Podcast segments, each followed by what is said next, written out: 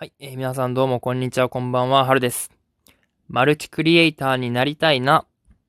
ということで、えー、この番組はいろんなものに手を出しつつも何も形にできていない私、はるが自分の思考をダラダラ垂れ流すとともに制作活動の一環としてこうやってラジオを作っていきたいなという思いでやっている配信になっております。よろしくお願いします。えー、今日で第12回目の配信収録ということになります。はい。改めてお願いします。で今日は、えー、ちょっと短めにお話をしようと思って、今日あったことを、えっ、ー、と、自分のね、今一人暮らしをしてる部屋のエアコンが変わったよっていうお話というか報告をパッとして今日は終わりたいと思います。えっ、ー、とね、自分がこう、うんと、入居してから、今まで今日までエアコンずっと変わってなくて、もうそのエアコンが、もうまずね、めちゃくちゃ古くてボロいやつだったんですね。もうまず、ブランドがナショナルっていう、もうナショナルからパナソニックに変わったのってもう何年前よっていう、十何、それだからもうエアコンとしても10、5年とか前のやつなんじゃないかなっていうもので、まあ、見た目がもう完全になんて言うんだろう、白くない、なんか、黄ば、黄ばんでったのか元からその色だったのかわかんないけど、まあ、すごい黄色で、あ、あんまり新しいものには見えねえなって感じのエアコンをね、ずっと使ってて、まあ、正直、もう入居した時から調子はずっと悪かったんですよ。その、まず最初からこうタイマーが使えなくて、自分、その実家にいた時とかは、なんだろう、タイマー何時間後とかにつけて夜消えて寝てるみたいな感じで冷房とかは特にやってたんですけど、タイマーが使えなくて、基本的にもう暑かったらつけっぱなし、寒かったら、暑かったら冷房つけっぱなし、寒かったら暖房つけっぱなし、微妙だったらもう消すかつけるか、もうどっちかにせえみたいな、もうこと、完全で使い合わなきゃいけなくて、で、プラス、まあ、とんでもなく気が悪くて、冷房24度とかにしても全然暑いみたいなこともた、稀にあって、なんかすごいムラがあったんですね。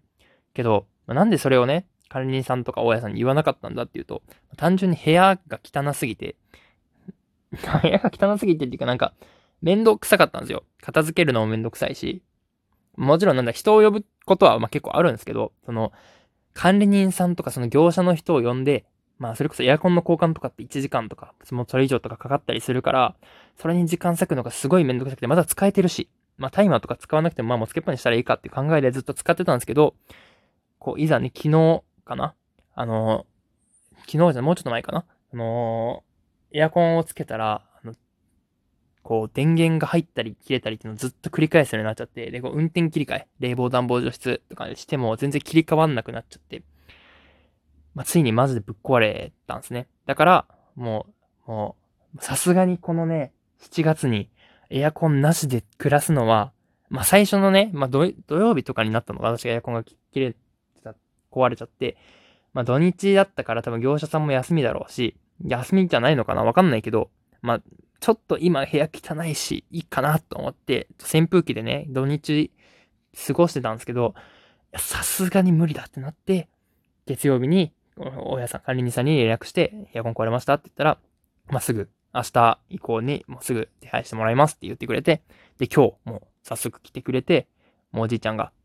せせせっとこう、室内機と室外機変えてくれて、で、ようやくね、新しいパナソニックのエアコンがつきました。新しいエアコン最高。涼しい。風がパワフル。効きがいい。えー、リモコンもめっちゃ使えるし、タイマーも効く。以上。マルチクリエイターになりたいな。次回お会いしましょう。それでは。